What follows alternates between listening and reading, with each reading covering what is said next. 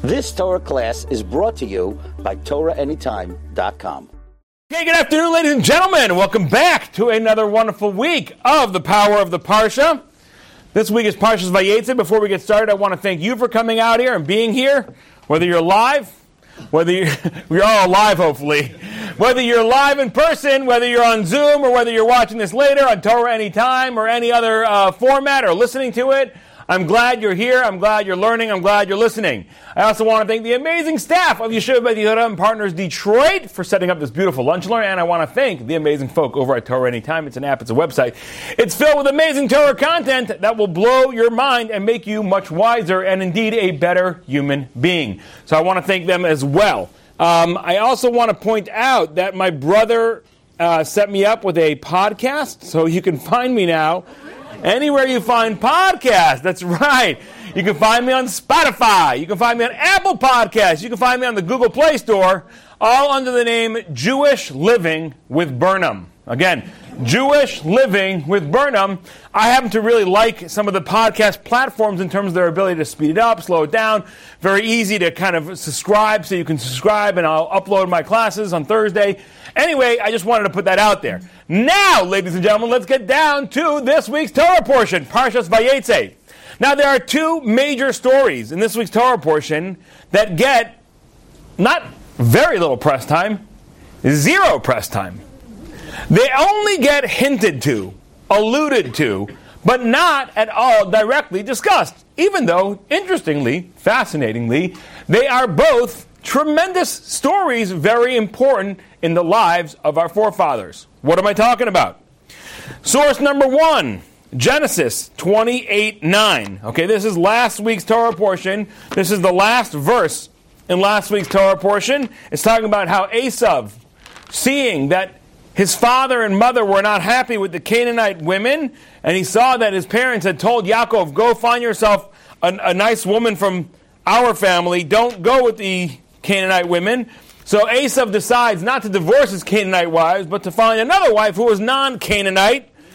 And the pasuk is, let's see, again, it is Parak Chavches, pasuk Tes, the last pasuk in last week's Torah portion. Vayelech Esav al Yishmael, and Esav went to Yishmael, who was not from the Canaanite nations. Vayikach es Machalas bas Yishmael ben Avram achos nevayos al nashav lo Isha, and he took for himself uh, Machalas, the daughter of Yishmael, the son of Abraham, the sister of Nevios, in addition to his wives as a wife. So he takes on an additional wife. Now Rashi says, why does the Torah need to tell you that it was the sister of Nevios? Just say, he took a daughter of Yishmael. We know that Yishmael's son's name was Nevios. And therefore, by telling you that he married Yishmael's daughter, obviously he married Nevios' sister. Nevios was there at the wedding and he was wearing the corsage. So you know he's from the family of the bride, right? You know, so you know he was a brother. So what is going on? Why do you need to tell us that? So Rashi goes into a very complicated uh, calculation, a very, very complicated calculation. But at the end of the calculation, one of the things that it teaches us is that there's 14 years missing in Yaakov's life. And it teaches us, and here's what Rashi says V'lamadnu mikan, we learn from here. Shenitman bebeis aver yud dalad shana. That Yaakov, while running away from his brother who wanted to kill him, right? Esav wanted to kill Yaakov because he felt like Yaakov stole the blessings. So Esav wanted to kill Yaakov. So what did Yaakov do? Yaakov ran away, but on the way, after leaving his parents' home, before going to the house of Lavan, the, Aram, the Arami, the Aramean, he went and spent 14 years. The Lamanumikan, we learn from here, from this whole calculation of figuring out Yishmael and Nevios and, and, and Machalas, the whole calculation of when Esav got married, you figure out that there's missing years. But Lamadnu Mikan, Shenitman Bebeis Aver, that Yaakov went and just stuck himself, hid himself for 14 years in the house, in the yeshiva of Shemin Aver, and only after that did he go to Charan. We do see one more hint to this, by the way. So it's not the only time there's a hint to this. There's one more hint to this later in the Torah. Where is that? Genesis 28:11. Again, it's not in the Torah. This whole story that Yaakov spends 14 years of his life, about one tenth of his life, Yaakov spends learning in yeshiva in the middle of running away. After he left his home and he's on the run, he's on the lam, but he stops and he spends 14 years studying in yeshiva. It never gets mentioned at all in the Torah. Only we learn about it in the Rashi by the fact that the Torah tells us that Machalas was the sister of Nevios. You can make a whole calculation. There's one other hint to it in the Torah.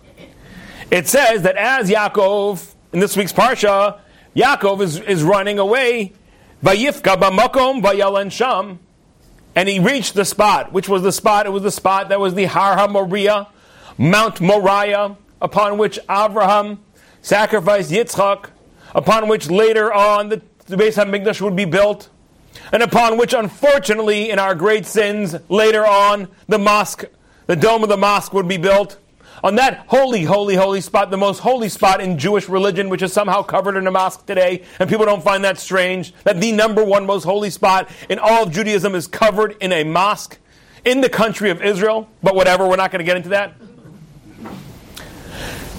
So Yaakov reaches that place, Vayifka b'makom vayalan sham, and he sleeps there. Ki ba hashemesh, for the sun had set.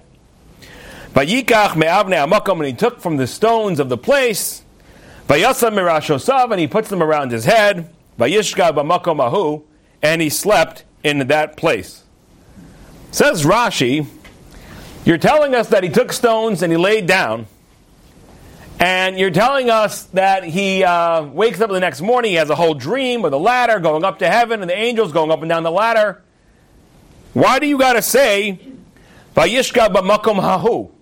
And he slept in that place. Just say, he got to the place, and he took from the stones of the place, and he laid down, Vayasam and he put down and Vayishkav, and he slept. Vayolan, and he slept, and he saw a dream. What do you say? Vayishkav b'makomahu, and he laid down in that place. Just say he laid down and he had a dream, right? Says Rashi something amazing. Says Rashi, Vayishkav b'makom hahu. It says he laid down in that place. Lashon miut. That place is exclusionary because it, includes, it excludes the other places, right? When you say, meet me in the square, I mean meet me in the square, not at your house, right? Anytime you, you specify a place, you're excluding other place. Vayishkav b'makom hahu, and he lay down in that place, lashon miutu, it's a exclusionary phrase, to tell you, ba'oso makom shachav. In that place he lay down. Aval Yud Dalad Shanim Sheshimes Bebeis Aver Lo Shacha Balayla. For the 14 years that he was learning in the yeshiva of Aver, he did not lay down. Shaya Osik Batorah. He was learning Torah, which means that for 14 years, ladies and gentlemen, when he was learning Torah, he never went back to the dorm to lie down. He sat in his spot. When he felt exhausted, he put down his head. When he felt enough unexhausted, he picked up his head and continued learning. Unabated, uninterrupted, did not even go to the dorm. So now that's the other only other hint that we have to these 14 years. We have two hints to the 14 years that Yaakov went to yeshiva while running away from Esav who wanted to kill him. And nothing, the Torah doesn't say a word about it. We only learn about it through exegesis. Right? You guys know what exegesis is? You know what Jews for? No, I'm kidding. a guy I know used to go. I saw him running. He was he was jogging, and he had a, a shirt that said "Jews for exegesis." So exegesis means the way we derive things, the way we learn things out from the Torah. Okay, so exegesis. Okay, so there are ways that we can learn out what was going on over here, but it's not directly described. It's not directly described. So, why is that? Why is this 14 year period that is some of the most important formative years of Yaakov's life, one of our forefathers' lives? It's more than one tenth of his overall, it's, it's one tenth of his lifetime. And yet, we don't have any record of it, only hints, very, very bare, small little hints to it. That's story number one. But wait, there's more. But wait, there's more. There's another big story that happens in Yaakov's life. And it's also not described explicitly, it's only hinted to. Where is that? Let's go to Genesis 29 11. The verse there is describing Yaakov's first encounter with Rachel, his later wife. He meets her at the water, he sees incredible spe- special things about her, and he decides that he wants to marry her. The verse says there, let me quickly make a bracha, thanking God for Coke Zero.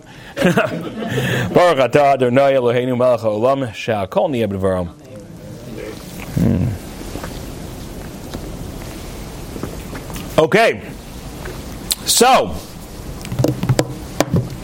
the verse says the following: Vayishak Yaakov l'Rachel, and Yaakov kisses Rachel.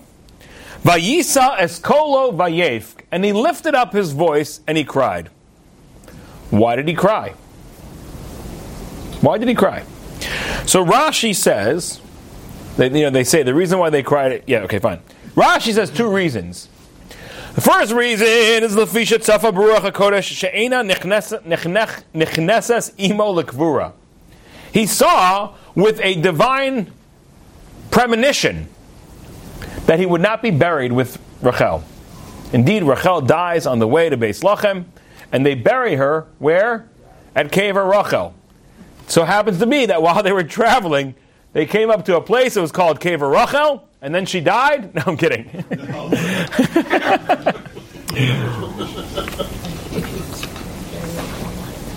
she said, "I'm sorry, honey. This is where you get off the train." She's on the way to Beis Lachem and she dies, and they bury her in the place that we now know as Kever Rachel, as the tomb of Rachel. But of course, Yaakov was not buried there. Yaakov was buried in the Ma'aras HaMachpelah in the cave of the patriarchs with Leah. He saw with a premonition, a divine premonition, that he was not going to be buried with Rachel, and that's why he cried. He had such an incredible close feeling to her already when he first met her, but he knew that he was eventually not going to end up lying with her for eternity in, in, in the cave of the patriarchs, and that caused him pain. That's opinion. That's first explanation in Rashi. Davar acher, another explanation. Lefi sheba biyadayim rekanios. He came to Rachel empty-handed. Now remember, Yaakov was from a very wealthy family, right? Avram Avinu was already very, very, very wealthy. Not only that, though, he had a so the, the Gemara, the Torah describes not the Gemara. The Torah describes that Avram Avinu had lots of cattle, an enormous household, a lot of success. And then it says that Yitzchak went down by Yisra Yitzchak Ba'aretz Ahu, and Yitzchak planted in that land, and Hashem gave him a hundredfold. So Yitzchak had prodigious success. Yaakov was already third generation wealth. But he's coming to get married and he's got nothing to offer. You know, diamonds are forever. Diamonds are a girl's best friend. Right? And Yaakov don't have no diamonds. Vayishak, Vayishak Yaakov l'Rachel, and Yaakov kisses Rachel. Vayisas kol and he cried because every kiss starts with K. Kay's Jewelers. You know what I'm talking about? There's that commercial. Every kiss starts with K's. Kay's Jewelers, and he didn't have a diamond. He had a kiss, but he didn't have a diamond. Right? So Yaakov is crying because he came empty-handed. Amar, he said, Eliezer, Eved Avi Abba. Eliezer, my grandfather's servant. Right? Eliezer, who came on behalf of Avram, my grandfather. Hayu b'yadav nizamim, utsamidim, umigdanos. Eliezer, my, my, my grandfather's servant, came with, with nose rings and, and bracelets and camels loaded with all kinds of fine wines and delicacies. Bani klum. I've got nothing. Now, why did he have nothing? He came from a super wealthy family. They sent him off to go get married. They should have given him something.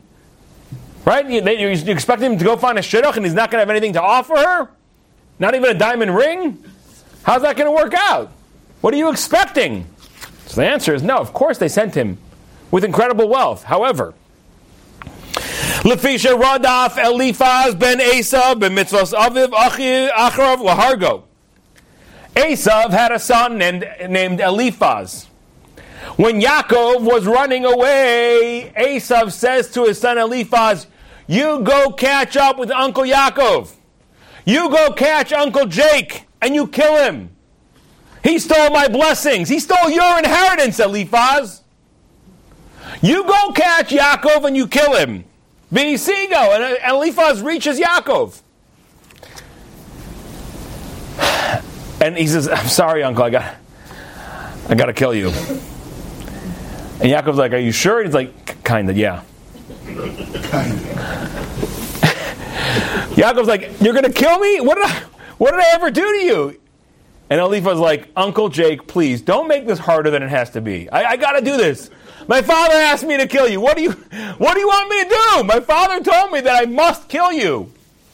And you know, in my family, in the family of Esau, we're very big on kibbud av v'em. We're very big on honoring our parents' wishes. I got to kill you.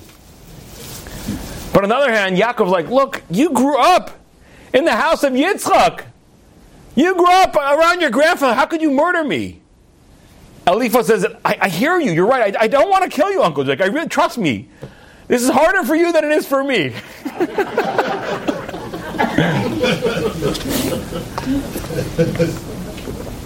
I really don't want to kill you. But, on one hand, I'm the grandson of Yitzchak. I don't want to kill you. On the other hand, I'm the son of Esav. I have to kill you. What, what should I do? So Yaakov says, Look, I have an idea for you. Chazal tell us, the sages tell us, that an ani is chashuv kames. A poor person is comparable to a dead person. We're going to get into that in a moment. We're going to unpack that. Okay? A poor person is comparable to a dead person. So here's what you do you take everything I've got. Take everything that I've got. And then I'll be a super poor person, so it's like you killed me. You can go back to your father and say, I killed Jake, I killed Uncle Yaakov, and you won't have killed me. Like you don't really want to kill me. So Lifa says, you know, that's not a bad idea, uncle. And he, Yaakov gives him everything. That's why later Yaakov will say, Kibemakli avarti es hayarden azos.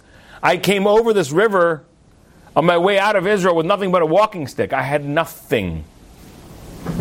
And now I've got two full camps of people. Yaakov comes in to meet Rachel with nothing. Why? Because Eliphaz hunted him down. Now, for all of you who are wondering, what does that mean when you say a poor person is comparable to a dead person? So I'll explain to you what that means. In Judaism, we believe that the purpose of life is to imitatio Dei, which is Latin. Now, the purpose of life is not to speak Latin and be snobbish. The purpose of life is to imitate the divine. Imitatio Dei means to imitate the divine, to be like God. Reb Elya Dessler, who we'll hear about later today, in an amazing story, tells us in the Kuntras HaChesed, his special pamphlet on kindness, that our job in life is to go from being a baby who's totally self absorbed a baby doesn't care about anybody's feelings, anybody's needs. It wakes up in the middle of the night, wah, screaming and yelling. Poor mom, she just needs a few hours. Can you be a little sensitive? Don't you realize your mom is just, she's running here on fumes? You're sacking all of her strength from her? The baby don't care. He's totally self absorbed. And indeed, that's what a baby is. A baby is self absorbed. That's okay. That's normal. That's what a baby should be. But the goal is that over the course of your life, you take the slider and you start inching it from self absorbed to totally self giving, to total giving, from being a taker to being a giver, right? So you've got this little knob. And in life, as you go through life, that knob goes back and forth. Sometimes you're a taker, sometimes you're more of a giver. But the goal is to go from being a total taker, which is a baby, a baby always, always is taking, to being godlike. God is always giving. God has no needs. God doesn't need anything. Therefore, God is always giving. The goal of life is to go from being a taker, a baby, to being a giver, godlike. The more in life that you are a giver, the closer you are to God. The more that you're a taker, the closer you are to a baby. Okay, now, when a person is poor, they don't have the ability to give. Now, of course, there's many ways that a poor person can give. A poor person can give their ear and be a listening ear to people. A poor person can give of their time to donate it to a, you know an organization and help out. There's a lot of things that a poor person could do. And indeed, that's why the sages tell us, Ein ani ela badas. Poverty is a mindset. When you decide that you have nothing, you have nothing. But if you decide, I've got lots to give, then you're not poor. A poor person is like a dead person because they have nothing to give. But you decide if you're rich or poor. You decide if you have what to give or not. If you say, I have nothing, I can't give anything, I've got nothing and I can't give anything, then you are poor. There are people who say that when they have millions of dollars in the bank account. I can't give anything. I don't have enough. Those people are poor. Poor multimillionaires. And on the other on the other hand, you've got people who are have nothing in their bank account, but they're so rich because they're constantly just giving and giving and giving of themselves. They're so rich, they're giving. Ani, someone who's poor, who feels that they can't give anything, chashuv kames, they're like a dead person. The purpose of life is giving. If you can't give, then you're like you're dead.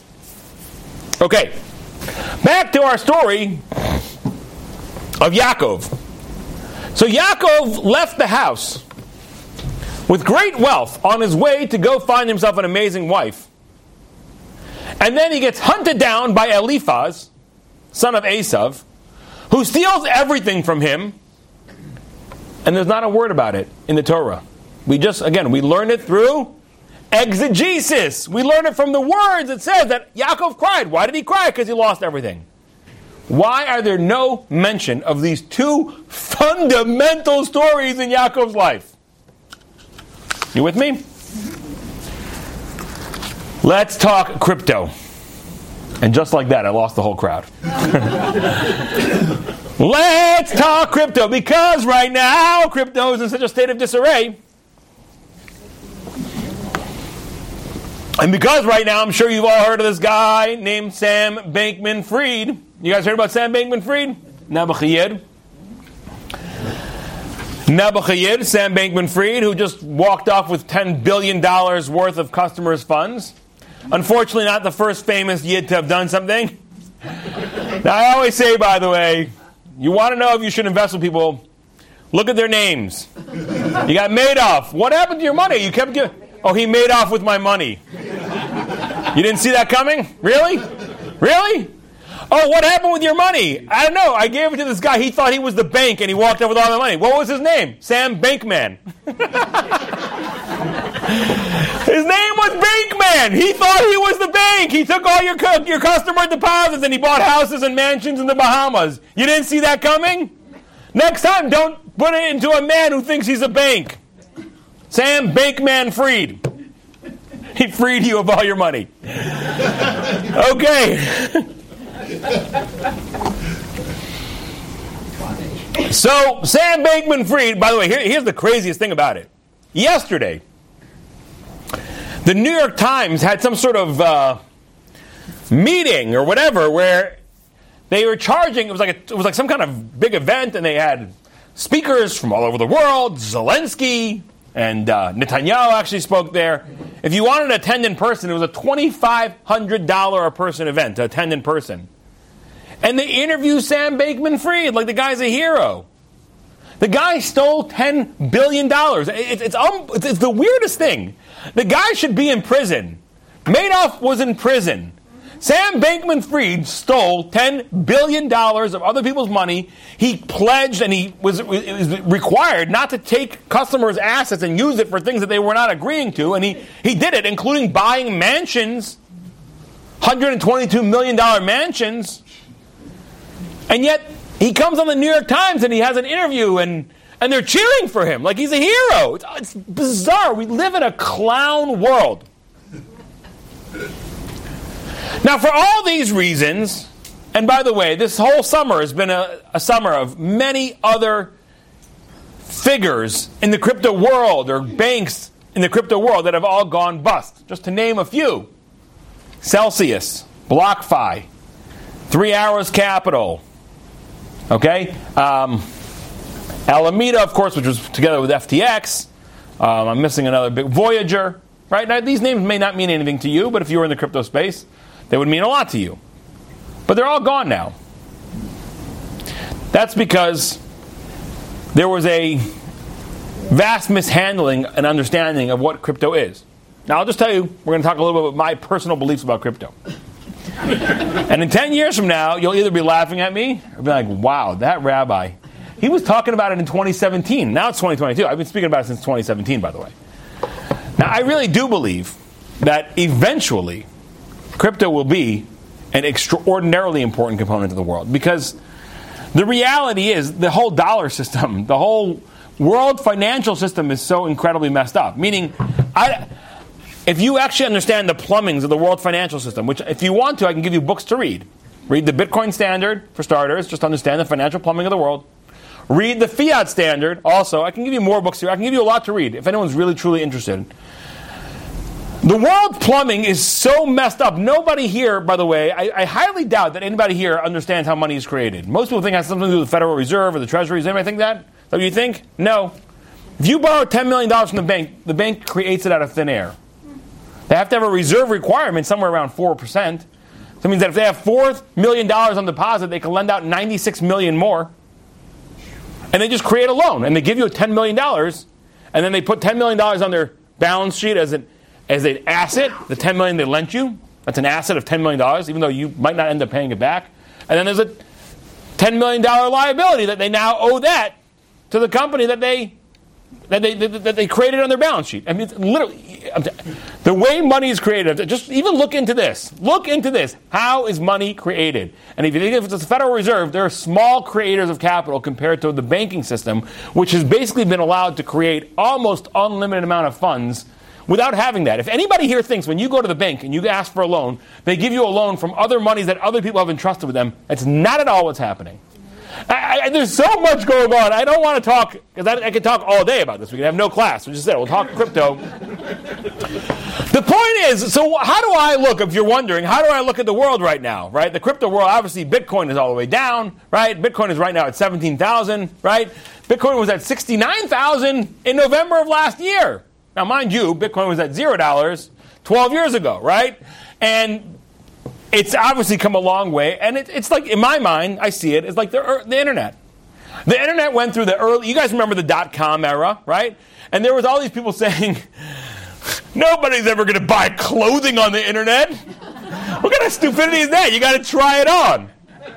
Meanwhile, headlines come out: J. Crew moving to online sales only. You know, like you know, Eddie Bauer only online, right? It's like unbelievable, right? It's like we remember a time. So in the beginning of the internet, there was a huge boom. There was a lot of hype, a lot of discussion, and everyone, all the dot com stocks, Pets.com, all the dot com stocks went crazy.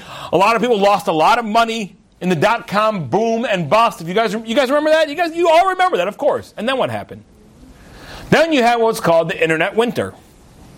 People weren't so interested in investing so much anymore, but there were a lot of people who had learned about what the internet could be, and they got fired up and they started working and working and working. And you didn't see much of them. They were behind the scenes. But they were creating the engines that is now running our entire world. Our entire world runs on the internet right now. Like literally, our entire world runs on the internet right now. The internet wasn't around I mean, before the 90s, it wasn't around, period, right? So in our lifetime, think about this. Think about this craziness. In our lifetime, we've seen already, in the course of 30 years, the entire world transform itself. And we saw it go into a heady rush in the beginning and then get shut down really, really hard, and it went into, it went, into winter, internet winter. And then during that winter time is when people are building. The building in the, in the winter is beneath the surface. You plant those seeds, and way beneath the surface, those seeds are starting to germinate, to start to pro, you know, start to build up. And then eventually it comes out blooming and blooming. My personal belief is that it's the same thing with crypto. Crypto, I believe, the payment system, the network, the security of it, the finality of it, the fact that there's only ever going to be 21 million Bitcoin, now, again, all these other coins and tokens, and that's a lot of drivel. There will be some use cases for blockchain that are not related necessarily to actual Bitcoin, but the reality is, I'm talking about more, I'm talking about the, the whole Bitcoin infrastructure and what it's going to provide for the world. It started, it blew up, became huge. People were putting money, all you had to say is that you are now a crypto company. I mean, there was a time literally where your stock would get a, a 40% boost by if you're just saying, if you change your name from, you know, um, paylessshoes.com to paylessshoes.crypto, your stock would have a 20% bump. You know what I'm saying? Uh, putting out uh, Payless Shoes NFTs, boom, 20% boost. Which, by the way, also has to do with the fact that the money system is so corrupt. Think about that. The fact that we just we have so much more money sloshing around the system today than we had 20 years ago. So much more that fuels all these ridiculous purchases of NFTs and stocks going to $3 trillion valuation and so on and so forth. There's no reason why Apple as a company was valued at $3 trillion when they weren't making any more than they were making when they were at $1 trillion, right? There was absolutely no, it means $2 trillion. $2 trillion. $2 trillion got added to the valuation of Apple, even though Apple was not making any more money. Is that not clown money? Everyone's like, well, where's all, where, I don't understand crypto. Where's it all coming from? Do you understand Apple stock? How did Apple stock go from being valued at 1 trillion, which was already crazy, to being valued three trillion dollars, even though it was roughly making the same amount per quarter? Do you understand Apple.com, the stock? I, I, if you understand that, we should have a talk also. In any case, ladies and gentlemen, What's going in my personal belief, and again, in 10 years from now, you'll either come back and say you were right or you were wrong. We are right now in crypto winter. The internet started, got really, really blown up in the early, late 90s, and everything was worth, you know, pets.com and diapers.com and all that was worth, you know, all this money, and then everything crashed. But during the winter, in the early 2000s, they were building and building and building. And Amazon.com, which started off as a little bookstore, was building and building and building, and Facebook and Google. And all these things were building and building and building. Companies that weren't around that have now overtaken Airbnb, Uber, companies that have overtaken the system of how we do business, how we travel. Kayak and hotels.com, the whole industry of how you go on vacation, how you live, how you apply for a mortgage, how you pay for a mortgage, everything is now on the internet. That was all being done during crypto during internet winter. And I believe it's the same thing with crypto. We went through a, a whole heady rush. Bitcoin went all the way up to $69,000. Then it crashed back down. And then we had, when it crashed back down, it took with it all this other stuff. And now things are still washing out of the system. But that's good. Let it sit beneath the system. Let it sit beneath the surface for a while. And let's build. Let's build payment networks. Do you know how many hundreds of billions of dollars are being sent in remittances every year to Latin American countries by people who work here in America. They work in America. They're working, you've seen them working everywhere. And they're sending hundreds and hundreds of billions, probably trillions of dollars back in remittances to Honduras and El Salvador and Nicaragua. And they're paying a fortune to Western Union and Walmart and other places that do these money transfers. With the Lightning Network, which is a level two on top of the crypt, I'm not going to get into it, but the Lightning Network, which is a level two on the Bitcoin system, you could send money from here to Nicaragua. It will get there in literally seconds, and it will cost you a penny or two to send $20, $30. It's going to overtake the system. But it needs to build right now. It needs to build, and it can't be building while it's in a time of hype and all this money coming in and the celebrities, the Sam Bankman Frieds, and all those kind of. It, that's not when it can't grow like that. It needs to grow in a winter, and now we're in winter.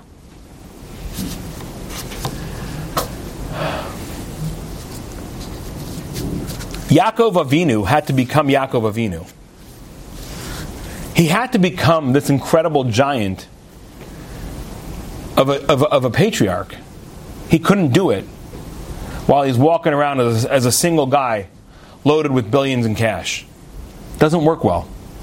Have you ever seen a single guy at the age of, you know, a, a young single guy with billions of dollars develop into a healthy individual? I haven't. He had to go through this. He had to go through this poverty. He had to be robbed of all his wealth. Do you think he would have gone to yeshiva? I don't know.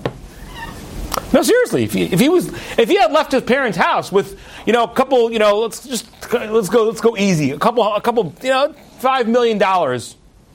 You got to go invest it, and you got to go buy properties. You got to start managing properties. He's going to go to yeshiva. He's got time for yeshiva. I've got an empire to take care of. I'm going to be able to get myself the best girl because I'm busy making buck.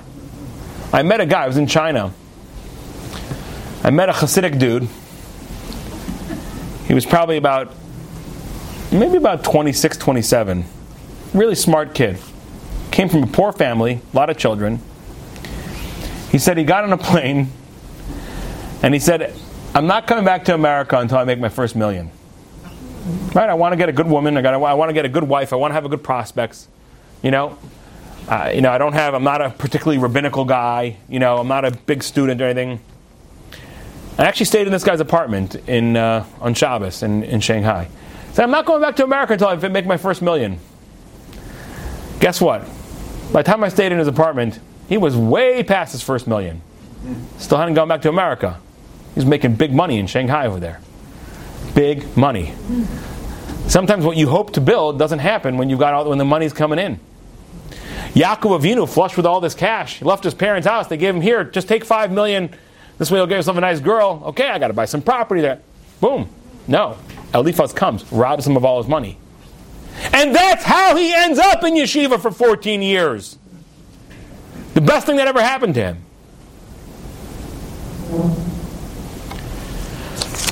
Rev Eliezer Menachem Shach, leader of Lithuanian Jewry, until he passed away at the age of 100 plus, was learning in Slutsk in a yeshiva, a famous yeshiva in Slutsk in Lithuania, under the leadership of Rav Isser Zalman Meltzer. In the early, in, in, in late 1914, I'm sorry, World War I breaks out. And the yeshiva disbands. They say, it's too dangerous, go home.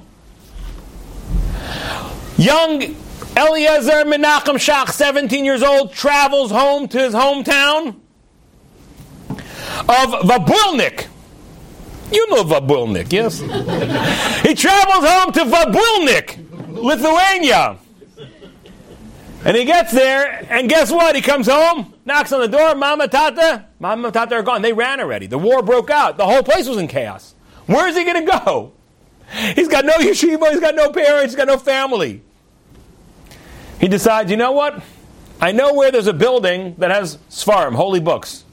He gets on the train, he goes back to Slutsk. Goes back to the empty yeshiva building. Starts learning. Sitting alone. All day. There's no yeshiva there. There's just him. Maybe they have shachris in the morning, evening services, the synagogue, whatever. There's there's a, there's a Aron Kodesh, there's, a, there's, there's some prayers there, but the whole day he's sitting by himself and learning. All year round, in the heat, in the cold.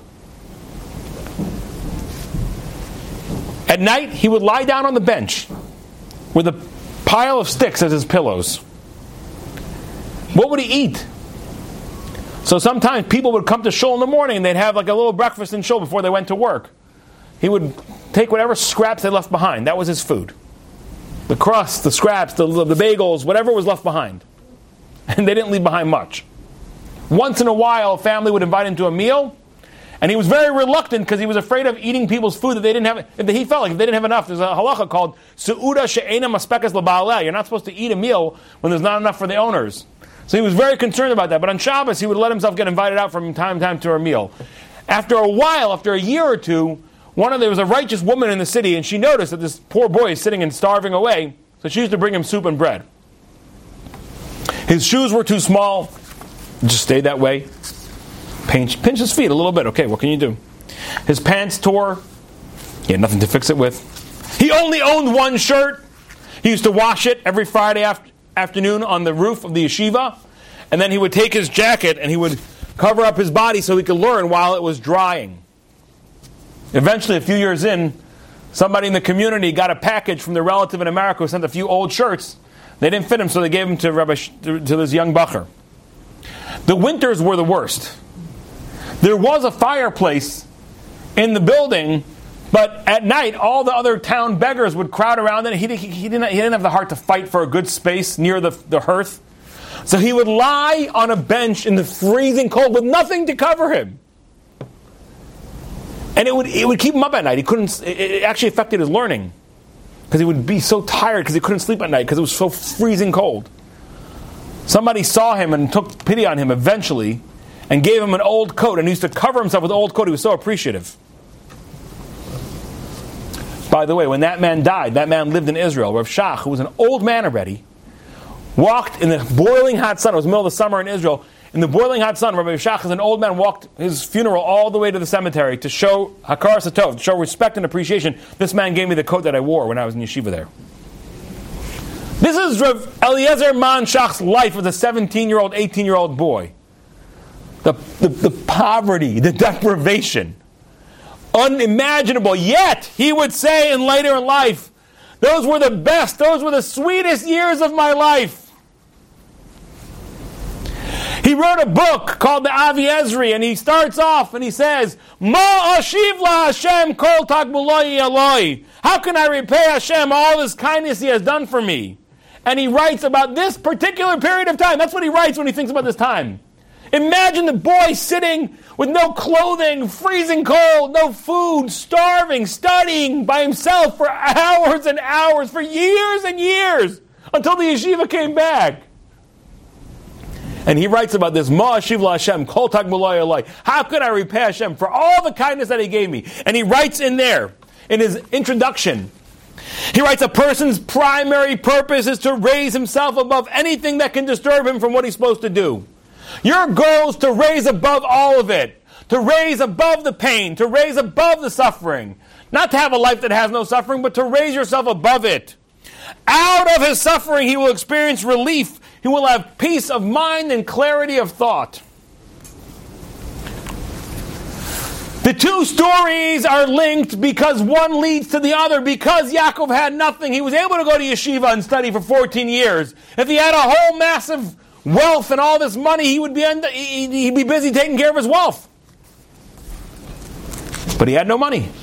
He went to learn with great deprivation. Then put his head down. He didn't go to bed. He didn't go to the dorms once for 14 years. He sat and studied Torah, and he became Yaakov Avinu. He became the man, the Ish Emes, the man of truth, the man of the Torah. Another story. There is a dynasty out there called the Brisker dynasty. It's a great, great dynasty of rabbinical family called the Soloveitchik family. They go back to the original first famous rabbi, is known as the Beis Halevi, Rav Yosef Dov Soloveitchik. He was born in 1820 in the Minsk area of Russian Empire. He died in the year 1892 in Brest, Brest-Litovsk, also known as Brisk. His father, who actually came from a rabbinical family, was not a rabbi. His father was actually a very wealthy businessman. He was very kind, he was very charitable. He gave money to the poor, he invited everybody into his home. And yet, he lost all of his money. And he wasn't sure, what, what did I do wrong? Why did I lose my money? So he went to the Beis Din in town and he said, please figure this out. So they actually put together a commission. To, we'll try to figure out why you lost your money. They went to his creditors. Did he pay you on time? Did he pay on, you know, he went to his employees. Everyone had nothing to say. They went to the poor people in town. Did he treat you guys properly? Did he invite you in nicely? Everyone only had good things to say. So they couldn't understand why did he lose all his money. They came back and we don't know. But in the meantime, he had no money. He had nothing, no business to do. So what did he do? He started going to shul and learning. And lo and behold, he discovered that he loved to learn Torah. When he had a biz, big business, he was too busy. He paid for Torah study, but he didn't learn himself. But now he's got all this time, he starts learning, and he feels so bad. I wish I would have known this earlier, how much the Torah is so beautiful and so delicious. So he didn't get it for himself, but he started teaching his son a lot. And his son became Rav Yosef Dov Soloveitchik, the beginner of a dynasty of Torah scholars that to this day is from the pillars of the Torah world. How did that happen? Because he lost his money. Because the Eliphaz came and robbed him of his money, he ended up spending time in Beis Medrash and became the, the person he was supposed to become. One more story. Rabbi Elya Dessler, who we said earlier, we told the story about how he wrote the book, the, the pamphlet of kindness. He was born in 1892 in Gomel, which today is in Belarus, of course. But also it used to be part of Ukraine, of course, and also used to be part of Poland, of course, and also used to be part of Russia, of course, and also used to be part of Lithuania, of course, because that's the way the cities used to go over there. what country are you in? I don't know. Don't get don't get personal over here. You know what I'm saying? We're keeping this out of politics, right? Now, his father, he became one of the greatest leaders of the Mussar movement of the, the 20th century. He ended up being the mashgiach in a yeshiva called Panovich, which was like the, the biggest yeshiva in Israel for a long time. He was known as a great, great, great, great rabbi. His story is fascinating. His father, Rav Ruvain Dov Dessler, was a disciple of one of the leaders of the Mussar movement, someone named Rav Simcha Zisel Ziv, known as the Alter of Kelm. But whatever it was, his father got married, had a bunch of children, including Elya, he died, his, his mother died, and the father got remarried. His father became a very successful timber merchant. He had a massive logging operation, and he was very, very wealthy. Young Elya Dessler was taught by private tutors, and he, at the age of 13, he went on to become one of the youngest students at the Yeshiva of Kelm. The Yeshiva of Kelm, this is a fascinating thing that I did not know about until recently. The Yeshiva of Kelm also had made sure you learned a secular job, like uh, you learned your yeshiva, but you also had some sort of secular education parallel to it, which is very unlike the other yeshivas. In Kelm, he was very diligent. He got his smicha from his uncle, Rav Chaim Ozer Grodzinski, who ended up being one of the greatest rabbis of the generation. But in 1920, Rabbi Elya Dessler married a woman named Bluma, who was a granddaughter of the Alter of Kelm, that rabbi from the great yeshiva. But he was offered a rabbinical position as a judge in the city of Vilna, and he turned it down to join his father in business. Remember, his father had a very successful timber operation. What happened? The timber operation, during the, uh, the Russian Revolution, his father saw the writing on the wall. His father sold the business for millions and millions of dollars, whatever it would be called today. You know, it was rubles in those days, but I'm saying millions and millions of rubles, but the, whatever the equivalent, a lot, a lot of money, for a fortune of money. And he said to his family, "We got to get out of here. Things are not going well here in Russia. Let's get out of Dodge." They are leaving Russia with two suitcases filled with money. talking about legit, like the mob films. You know, you open up the suitcase, Oh, there it is. Piles and piles of cash with neat rubber bands. You know what I'm saying? They're leaving the country with suitcases full of money. And as they're very close to the border, the Bolsheviks win. The red forces, the communist forces, beat the Tsar's army, the White Army, and they announce that they are taking over Russia. And the first thing they do when they take over is they say all the old currency is worthless. That czarist money, we're communists now. We're going to redistribute the wealth. All that old money is worthless. Rabbi Elya Dessler's father is walking around with two suitcases filled with recyclable paper. Nothing. It's worth zero dollars. Now, by the way, had he converted it to Bitcoin? No. anyway, ladies and gentlemen, What ended up happening to Elya Dessler? He ended up moving with his father to England. His father had some medical operations. He ended up becoming a rabbi in London, and then he became a rabbi in Gateshead, and then he moved to Israel and became a rabbi in Punovich. Imagine if his father still had a successful timber operation, he would probably be a very devout businessman. But Eliphaz came and stole all his money, and he spent the rest of his life studying Torah. The Gemara tells us he zaru mibnei aniyim shemehem teitze Torah. The Gemara in Nedarim says, "Be very careful about the wealthy, for from them will come Torah." And what does this mean for us? Should we then throw away all our money? No, not yet. But if you do, I know who you can give it to Sam Bankman Fried. but, ladies and gentlemen, what this means for us is that I don't, the, the money is just an example. In our lives, we go through periods of great success and we go through periods of challenge. Recognize that those periods of challenge, that's your winter. And that's where the growth, and by the way, why does the Torah not mention it? Because the growth of a winter happens beneath the surface. That's how it always works. If you're going through a period in your life of great challenge or difficulty, if you know people going through great challenge and great difficulty, that is where you can grow. That's where you can germinate. It's got to be beneath the surface. It's not even seen. The verses don't even describe it. It's beneath. It's crypto winter. It's Levi Burnham winter. It's a difficult time in my life. I don't have what I'm used to having. Go underground. Build. As Rabbi Eliezer Man Shach said, it's when you can learn not to be disrupted by the suffering or challenges in your life and you still stick on point. That's when you achieve clarity of purpose, peacefulness of mind. That's when you have the best years of your life.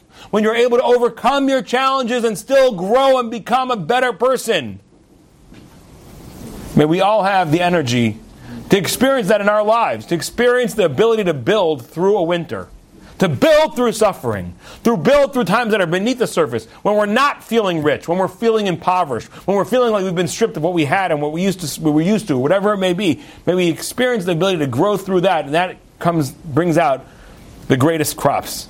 Thank you so much for coming. Thank you so much for listening, and thank you for being awesome. You've just experienced another Torah class brought to you by TorahAnytime.com.